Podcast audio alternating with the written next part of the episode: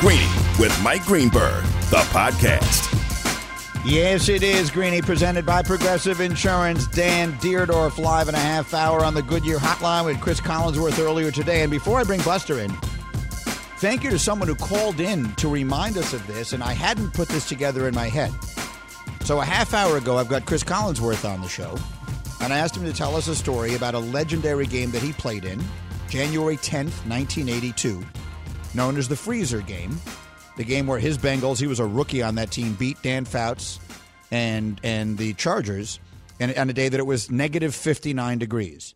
And it, I just hadn't put it together in my head that that's the same day. Brandon, do you know what I'm about to say? I'm looking over at Brandon. He's got to look at it. the same day, January 10th, 1982, is the catch. Dwight Clark and the catch. And of course, it makes sense because those teams played each other in the Super Bowl.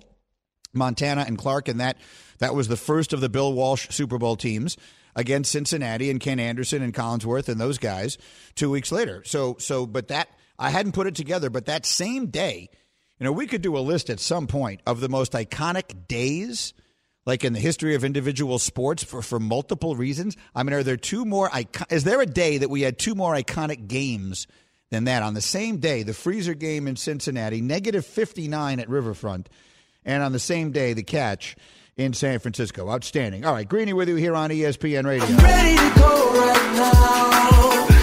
green light, light with Greeny. All right, I'm giving Robert Stanberry only the third, the green light today. We'll talk baseball with our buddy Buster. And, and Buster, I, I, I am put off, and I have a suspicion that you are as well. They're playing this Field of Dreams game today in a farm. You are from a dairy farm in Vermont. How are you not doing this game?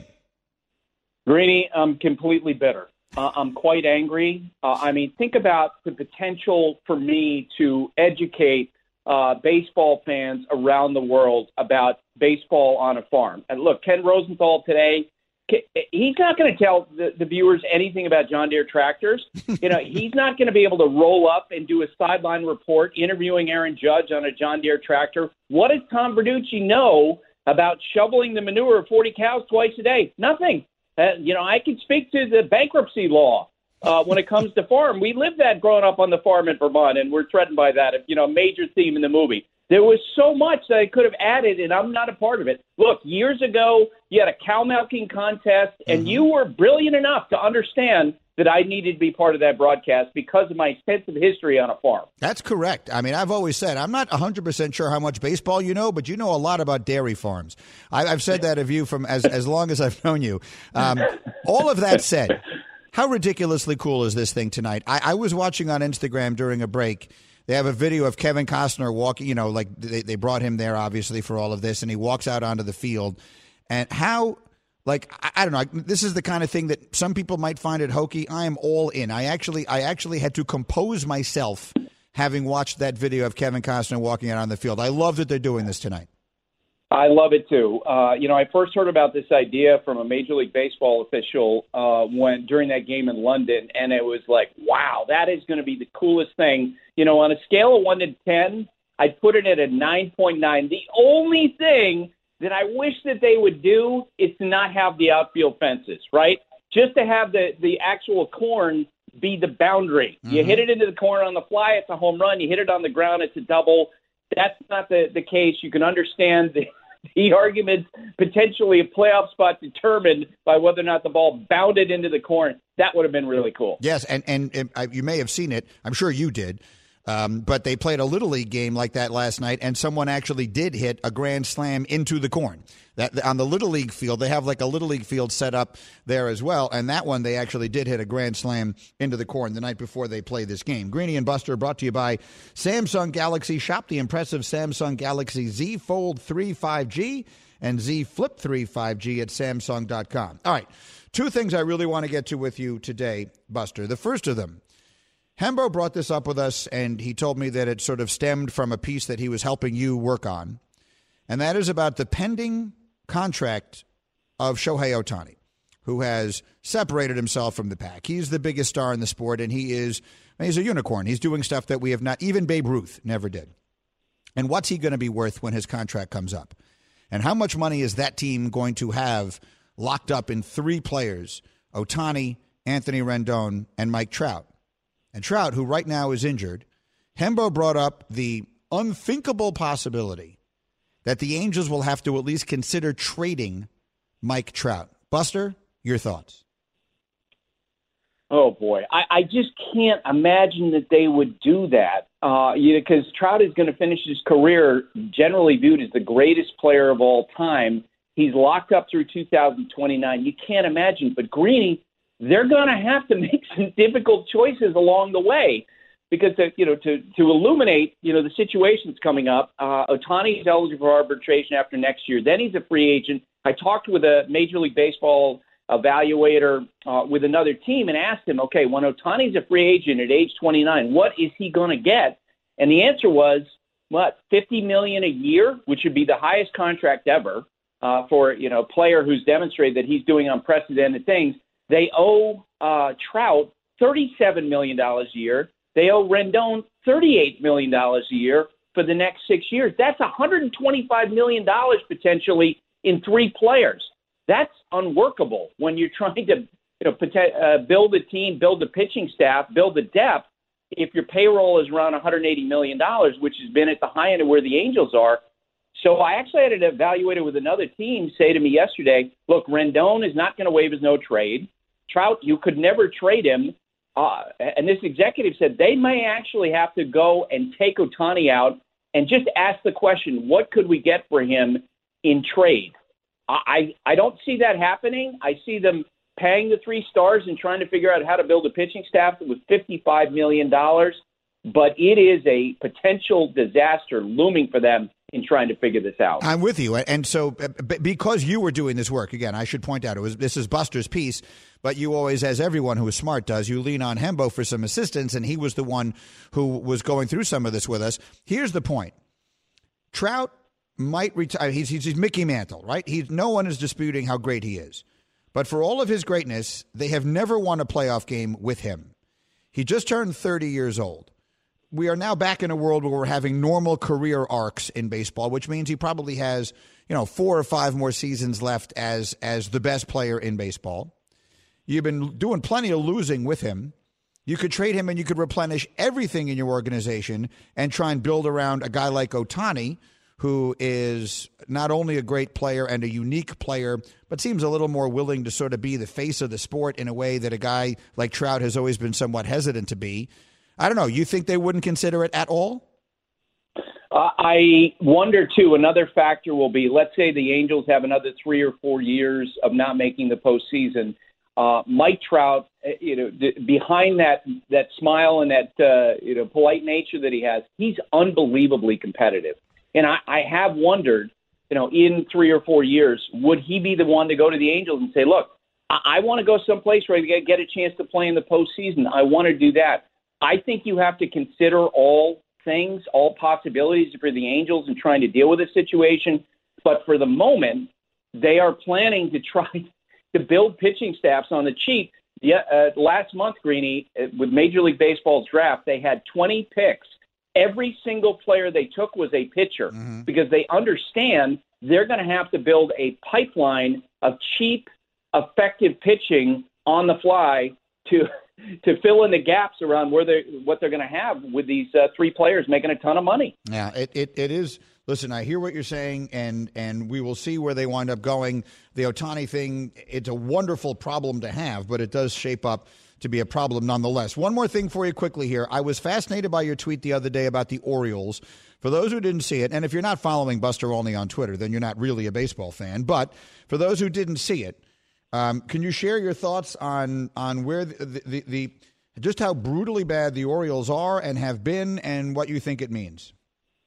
Yeah, so uh, right now they're on a trajectory to win 56 games and lose 106. If that's where they wind up, they'll be the first team in American League history to lose at least 106 games in three consecutive full seasons. They lost 115 in 2018, 108 in 2019. I personally think they're what they're doing now is tanking. But even if they're not tanking, what they're doing is uh, putting together terrible rosters in an unprecedented way. Either way, it's a disaster. I'm worried about the long term uh, health of this franchise you know, given how many years they're going to be irrelevant in the American League. Yeah, I, I hear you and I get it. Now, the opposing argument to that would be both the Astros and the Cubs proved that tearing it down to the studs and then building it up can result in championships. Is that not a reasonable comparison?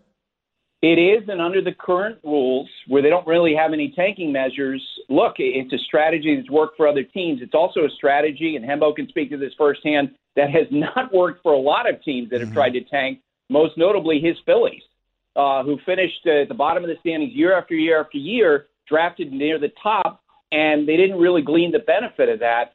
And, and I personally think it's offensive when you have a team that designs failure while you're charging your customers full price on tickets. Oh, I completely agree. He is Robert Stanberry only the third, our buddy Buster. Thank you, my friend. See you soon. Thanks, Granny. That's Buster with me here. Coming up next, uh, again, we have Dan Dierdorf later in this hour, but up next, who is the actual heir to the king's most valuable throne? I will answer that question after this word from ZipRecruiter. Airlines, restaurants, and more have been ramping up their hiring. Who do they turn to? ZipRecruiter. ZipRecruiter's technology finds qualified candidates for your job, and you can easily invite your top choices to apply. Right now, you can try ZipRecruiter for free at ziprecruiter.com slash greeny. Back in a flash on ESPN Radio. Brainstorm. What is something that works so well that it's basically magic? Air conditioning, noise canceling headphones, meeting free Fridays? What about selling with Shopify?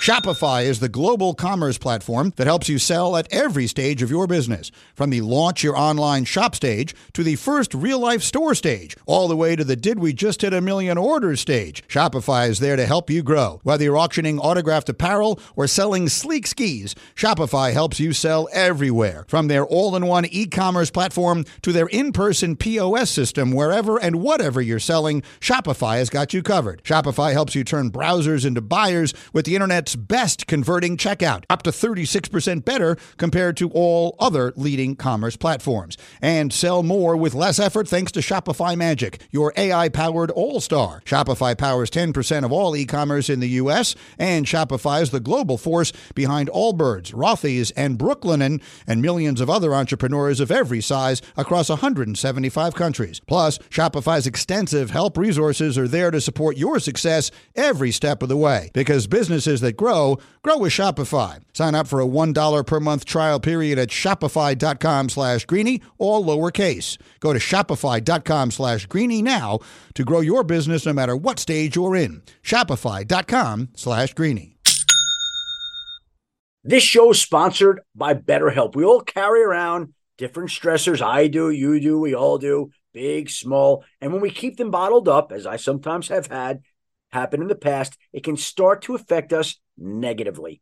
Therapy is a safe space to get things off your chest and to figure out how to work through whatever's weighing you down. It's helpful for learning positive coping skills and how to set boundaries. It empowers you to be the best version of yourself. It isn't just for those who have experienced major trauma.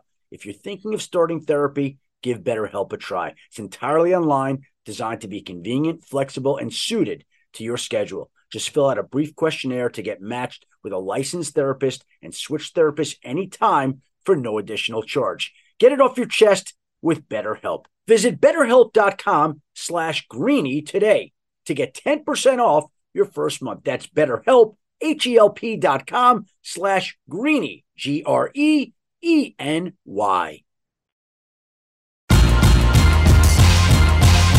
Greeny, the podcast. We are rolling on Greeny on ESPN Radio, presented by Progressive Insurance. Guests like Dan Dierdorf in about 15 minutes on the Goodyear Hotline. Looking forward to that. Also inviting you to download the Overheard podcast for curiously delightful conversations. Overheard around National Geographic's headquarters is presented by the Citi AAdvantage Platinum Select Card, the card built for your next adventure. You ask these questions. Greeny's question of the day. All right, Nuno, here's today's question of the day. It was asked to me on television, and now I'm asking it to you. Who is the next face of the NBA? I'll give you the context in which this came up. So Luka signs this huge contract. He's 22 years old. He signs this monster rookie extension. And people start talking about whether or not he is the next face of the NBA. To be clear, there's a lineage to this. It was Magic and Larry. And obviously, Jerry West is the logo of the league. But in the modern era of the NBA, the face of the league was two people. It was Magic Johnson and Larry Bird together. They passed the baton to Michael Jordan. He passed the baton to Kobe Bryant. He passed the baton to LeBron James. Now, the time is coming where LeBron will pass that baton. I don't know quite how soon. He remains the face of the sport right now. But the obvious other candidates are all older. Kevin Durant is an older player. Steph Curry is an older player. Kawhi Leonard is a little less old, but also not available enough. He can't become the face of the league. Those guys, I think, are not next. The question is who's next? Who's next in that line? Someone who's not yet 30 years old who could become the next face of the league. That's the question of the day. Nuno, what's the answer? The the first thought would be Luka, but I do think that there are other factors that come to play in there, right? Um, I'm going to go out on a limb and say someone like uh, Jayson Tatum. Jayson Tatum. That's an interesting choice. Let's talk about the other factors. One of them is personality. Mm-hmm. You got to be likable. And at the end of the day, it's got to be someone who plays with joy. Fans are not going to gravitate to people who are grumbly and cranky and seem as though I get paid a lot of money to do this, so I'm here. But boy, it's the last thing on earth I feel like doing. There's altogether too much of that in the sport. The players that we just talked about played the game with love and passion. Magic Johnson, Larry Bird, Michael Jordan, Kobe Bryant, LeBron James. The next piece of it is winning. The other thing those guys all have in common is they're all champions. I think you have to be that. I don't think you can be the face of the league without being a champion. Magic won all those rings. Larry won three. Michael won six. Kobe won five. LeBron's got four. I think that's a prerequisite here. So Luka, as brilliant as he is, and I love his game, and I love watching him play, but they haven't done the winning. They haven't won a playoff series yet. Now we'll see if he gets there. Jayson Tatum is an interesting choice. Some of the other names that jump to mind, Nuno, I'm just going to bounce some names off of you. Tell me what you think. How about Trae Young? He had an it quality about him in the playoffs last year that I, for one, really enjoyed watching. Now, he has a little bit too much of the villain in him, perhaps. I think the, the face of the league kind of has to be universally beloved, although maybe that's overstated. I don't know that LeBron is universally beloved. Why about Trae Young as a candidate for this conversation? I don't think he can pull it off, right? Like, because Steph, as and I would equate him to Steph, right? Like, because of their similar styles and, and, the way they play. Like Steph, because of LeBron, was never never able to become the face of the but he would have been league. Right, he would have been. Steph is Steph right now to me is number two, and in fact, maybe he's one A. I mean, Durant is the second best player. Maybe Durant is even the best player now. But Steph, first of all, you can't take anything away from his season. He had an MVP caliber season again, and he's a two time MVP. I think he may be the most universally beloved player in the sport. Is that right? I mean, I, yeah. I, I, can speak to young people because I am the father of one. I was uh, a basketball nut, and my son and his friends love Steph. And they are mixed opinions. You could ask them their opinions on the all the other big stars in the NBA. Some of them will love him, some of them will hate him. But Steph, they all love. Now, let me throw the obvious name at you here. I was just scrolling through Instagram and I came across on House of Highlights video of Giannis Antetokounmpo just walking through the Wisconsin State Fair. He's got to have security around him because obviously he would get mobbed to the point that it would be dangerous. But generally, he's just kind of walking through the state fair, waving to people, smiling. That video that he did the morning after he won the championship, where was he? At Chick fil A? One of the, there's the drive through somewhere getting chicken nuggets, wherever it is he was. He's got a joy, a lovable quality, all that kind of stuff. He's, he's got, he's got the game, Lord knows, and he's a champion. Nuno, what do you think if I were to humbly submit that the baton could be passed to Giannis next? What would you say? I just don't see it because I, the way he plays was great during the finals and they're in the playoffs. But like, is that something that's going to gravitate people for 82 games? Mm. Um, you're saying what you're saying is you need a more beautiful game. You- Correct. You, need, you need in this day and age you need sort of the grace as opposed to the the brute strength. Correct. And like, uh, except for this guy, if he actually did any winning, except for Zion Williamson, because he includes all of that. Oh. I think Zion, if they actually won, is hands down the right and the only answer to this question. But he's in New Orleans. He's going on his third coach, and they don't do. They're not doing much winning. Oh, that's a good one. Zion is a good one, and I am ashamed. Nuno, you have shamed me that I hadn't thought of him. I wrote down the name Donovan Mitchell, and I didn't write down the name Zion. That is a huge mistake. And you know what people will say? I'll say it for you, Nuno, because you would be accused of being hopelessly biased. But Zion needs to find a way to get to New York. If Zion Williamson was a Knick and he did anything, I mean, if, if he won, if he got into the second round of the playoffs, he'd become the biggest star in the sport, yes or no? Uh, without a doubt. No, I agree with that. I agree with that. I actually agree with that. And, and look, I don't want to hear it from New Orleans. I love your city. I love the fans, and I love the food. But that organization can't get out of its own way. They can't do it. I mean, you had all this time with Anthony Davis. It's, it's now look at it. To Nuno's point, Zion's been there 15 minutes. They fi- fired two coaches. I mean, they can't get out of their own way. Lonzo's there now. He's gone. They seem to have a nice chemistry. He's gone. I. It would be easy to understand why a guy like Zion might be questioning, especially for someone whose career uh, shelf life might be somewhat limited.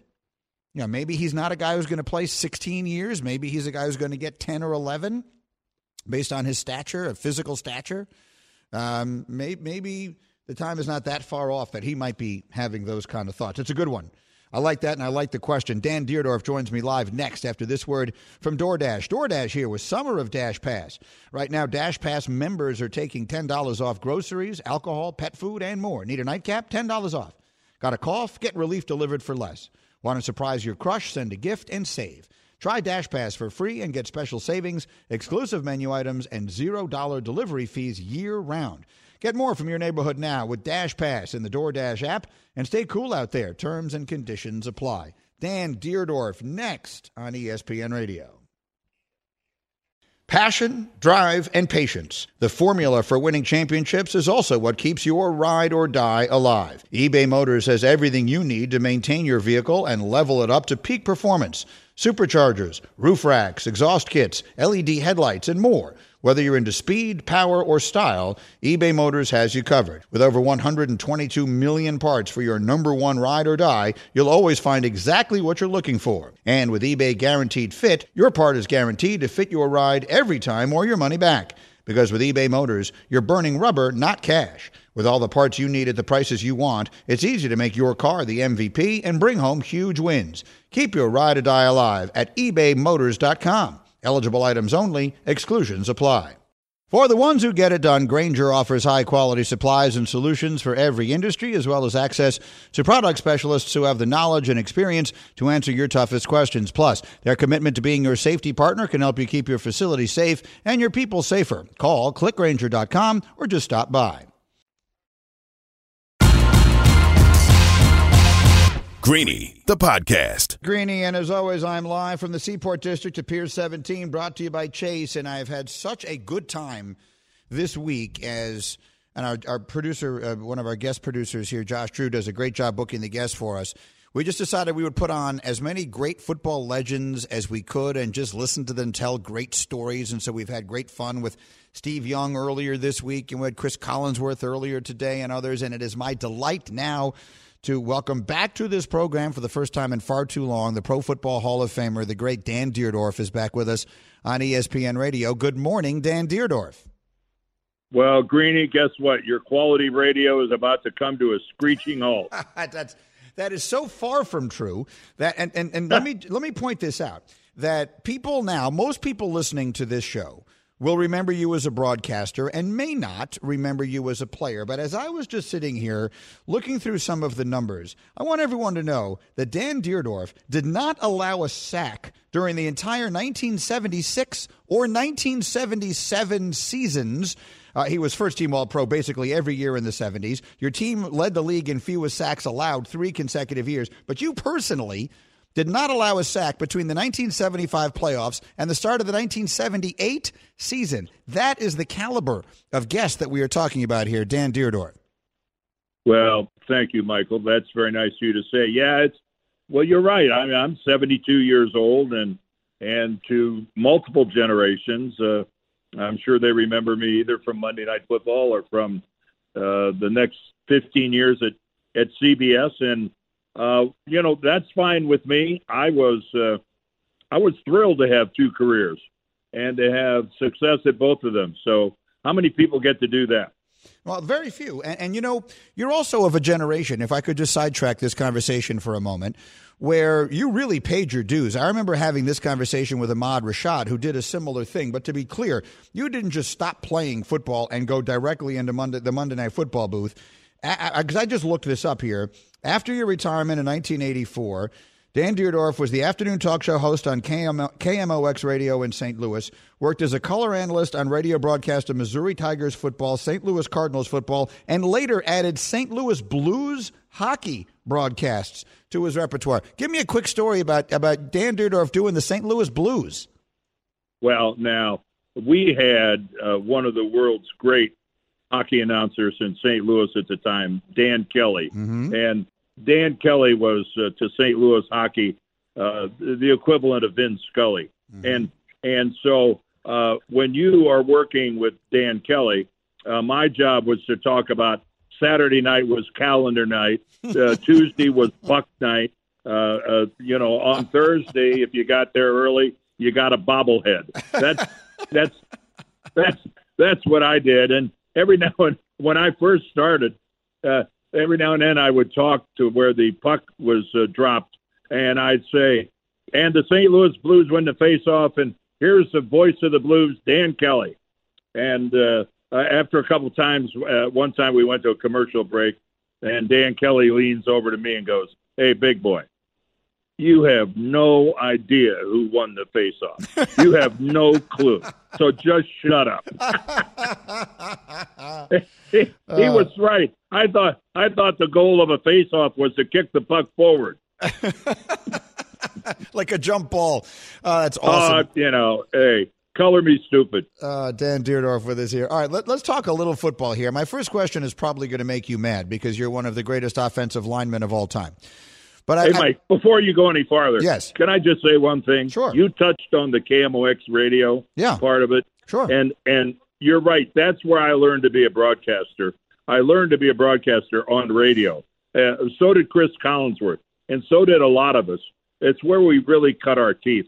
But not many people were as lucky as I was because I was sitting uh, in the sports office at KMOX, and my boss was our sports director, Jack Buck, and sitting in a chair next to me was this young guy from Syracuse that we hired named Bob Costas. Mm. And and Mike Shannon and Jay Randolph and on and on and on this entire uh, cast of unbelievable sportscasters. But really, when I stop to think about the fact that you know Bob and I are sitting there uh, listening to Jack uh, uh, talk about this, that, and the other, I was so fortunate.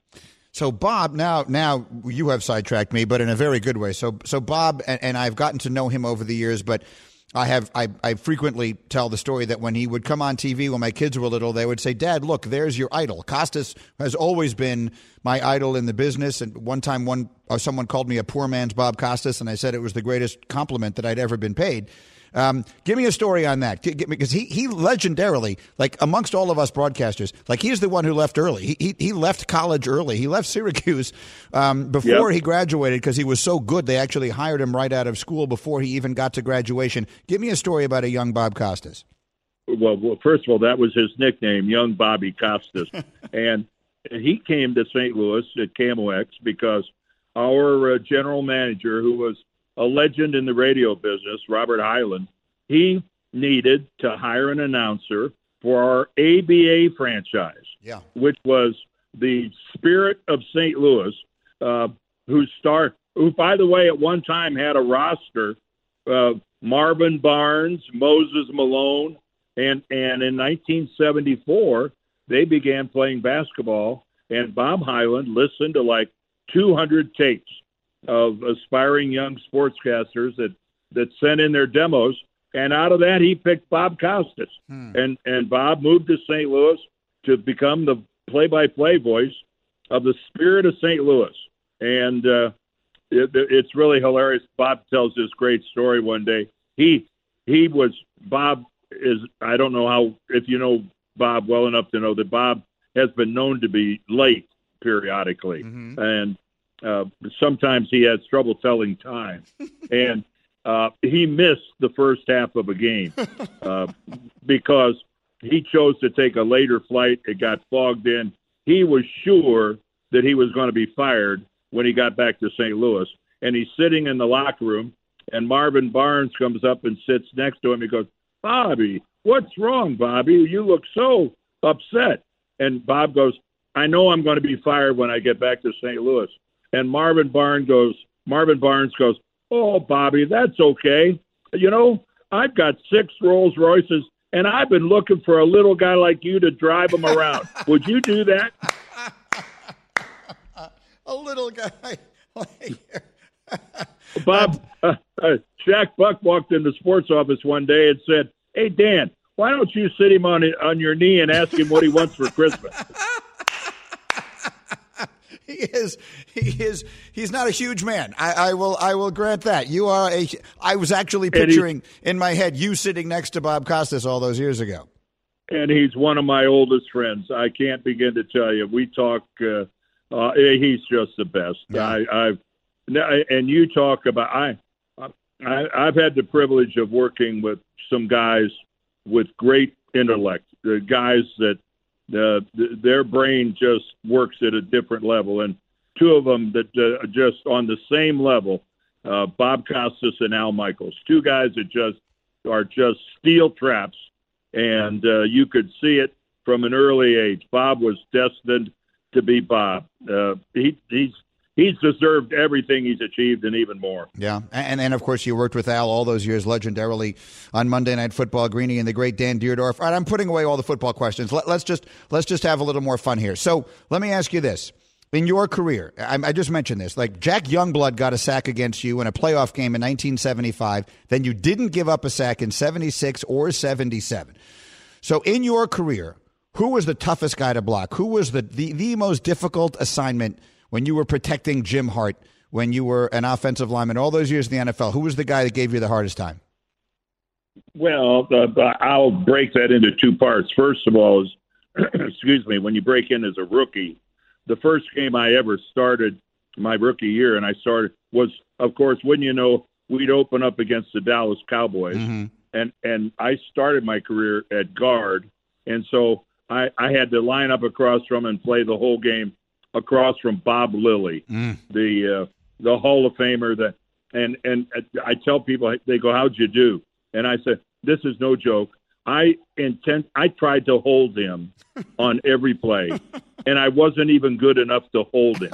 I wasn't even good enough to get a penalty because I I I couldn't get him close enough to tackle him. So it, it, at the beginning of my career, I, I was so fortunate that I played against uh, Butkus and I played against Willie Lanier and Buck Buchanan and and the the, the, the Deacon Jones and the, the the real. I always thought the men on whose shoulders the NFL was built, the guys who played in the '60s. But then in the prime of my career, um, you're right. Jack Youngblood was probably. I was a mauler. I wanted to. Uh, I was bigger than most of the guys. I wanted somebody to try to run over me, and Jack wanted no part of that.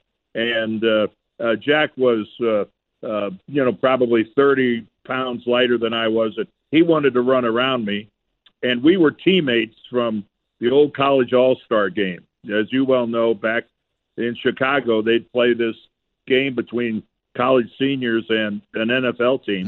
And Jack and I became great friends. We're the same age, and uh, uh, yes, he was the one guy I didn't I didn't want to play.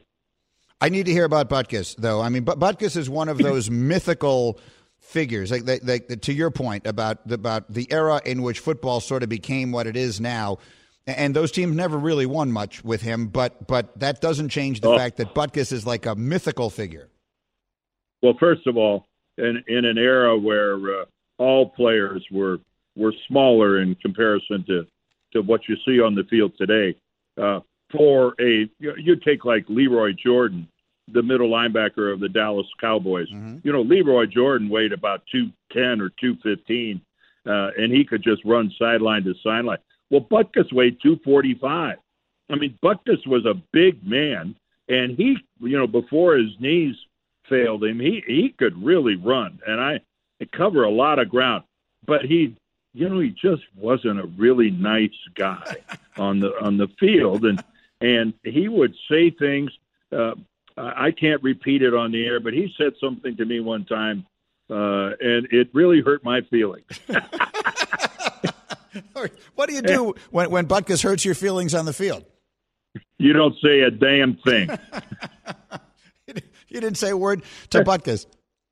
That's uh, but you know that you know you, there was uh, I, you know I, I remember one time we were playing the Kansas City Chiefs, and I'm down in my stance. I'm I'm, I'm playing guard. This is my rookie year, Mhm. okay? Mhm. And lined up across from me is Buck Buchanan, Mhm. and I and I and I look over at the other defensive tackle, and it's Curly Culp. And between the, these two guys, I see the legs of their middle linebacker Willie Lanier, Mhm. and and then I glance to my right, to my outside, and there are the legs of, of their outside linebacker Bobby Bell, and and and and then creeping up into the hole is is Johnny Robinson, their safety. Now every one of the guys I just mentioned is a Pro Football Hall of Famer Mhm. who were all on the field at the same time for Hank Stram's Chiefs, and uh, you know I, I look back on that. Uh, a no surprise we weren't able to run the ball, but just you know, to be out there and to be a part of that type of legacy, that type of history, uh, I, I'll, I was forever grateful for being a part of that. Yeah, that, that team won Super Bowl four. They made two, the first Super Bowl game, obviously, and lost to Green Bay, and then came back a few years later and won Super Bowl four against Minnesota. And that was the that's what we know now as the merger. That that really after the Jet game the year before Oh, changed the entire sport. absolutely. Dan, yeah, And- and- absolutely. yeah. And Stram loved these big giant guys, which of course I, I don't know why he had to get on a ladder to talk to him, but he, they, they were, they were tall. They were about the tallest team in the NFL. It was, uh, they had some, they had some talent. No question, Greeny and the great Dan Dierdorf, and then and then one last one for you here. You did Monday Night Football for I think a dozen years. When you Yep. look back on that now, is there a most memorable game? Uh, it, it was is there one game or any part of your broadcasting career? I guess CBS or any place that you were. Is there a game that you broadcast that stands out more than any other? Well, I, there were a couple on Monday night that you knew you were part of history. Um, I think it was 1995 where we did Kansas City uh, playing Denver, and we knew it was the last time that we were going to see uh, John Elway on the field uh, against Joe Montana. And it it was a, a fantastic game. Came down to the last play of the game, and you knew you were watching history. Um, I got a chance to be in the booth when uh, Jerry Rice uh, uh, set a couple of receiving records. Um, we were in Seattle when uh, uh, Brian Bosworth uh, made the uh, ill-fated attempted tackle on Bo Jackson and got splattered in, uh, at the goal line. That was the game where Bo Jackson ran up the tunnel out of the stadium. Uh, we did a Monday night game in Chicago where a guy, I, I don't know if you remember this, but he there was an extra point and he jumped out of the stands in the tunnel in an attempt and just disappeared from our view. it, a lot of crazy. Of course, we did a couple Jets games on Monday night where they were uh, starting fires in the upper deck of the Meadowlands. Uh, we saw some things on Monday night, and uh, I, I never, ever once uh, took it for granted that standing next to the great Frank Gifford and and getting the chance to work with Al Michaels that I wasn't uh, standing there with television history. Uh, uh, Frank Gifford was the most delightful man I ever knew in my life, and and the three of us had. I I just can't tell you what an enjoyable time that was. in my life. Oh, Dan, it is so good to hear your voice. I'm so glad that we're back with football season here, and I hope that as this thing kicks off, we can do it somewhat regularly. The the best of the family. Thank you so much for this, and I hope I'll see you soon. Uh, thanks, Greeny. And by the way, I got to say it. Say hi to all those sidekicks you work with. okay, that's an inside joke. Uh, Dominique is yep. going to love it. You're the best. Thank you, Dan. Uh, very, all right, Greeny. See you. Bye bye. Quick explanation. So, so Dan, in, in, in offering a compliment of the of the TV show Get Up, just sort of choosing a word referred to all the analysts who appear with me as sidekicks and that turned into sort of a battle back and forth with him and Dominique, but it's all in good fun. Hey, if you haven't already heard, I'm here to tell you the new Samsung Galaxy Z Flip 3 5G is life changing. It's ultra compact, it makes a big statement with bold colors and hands free videos. So get your new Galaxy Z Flip 3 5G today at Samsung.com. 5G connection and availability may vary. Check with carrier. What a fun day this was. Thanks for coming along for the ride. See you tomorrow, ESPN Radio. Thanks for listening to Greeny the podcast. You can listen live each weekday morning at 10 Eastern on ESPN Radio and see it with the video on ESPN Plus. Also catch Greeny on Get Up weekday mornings at 8 on ESPN and also available wherever you get your podcast.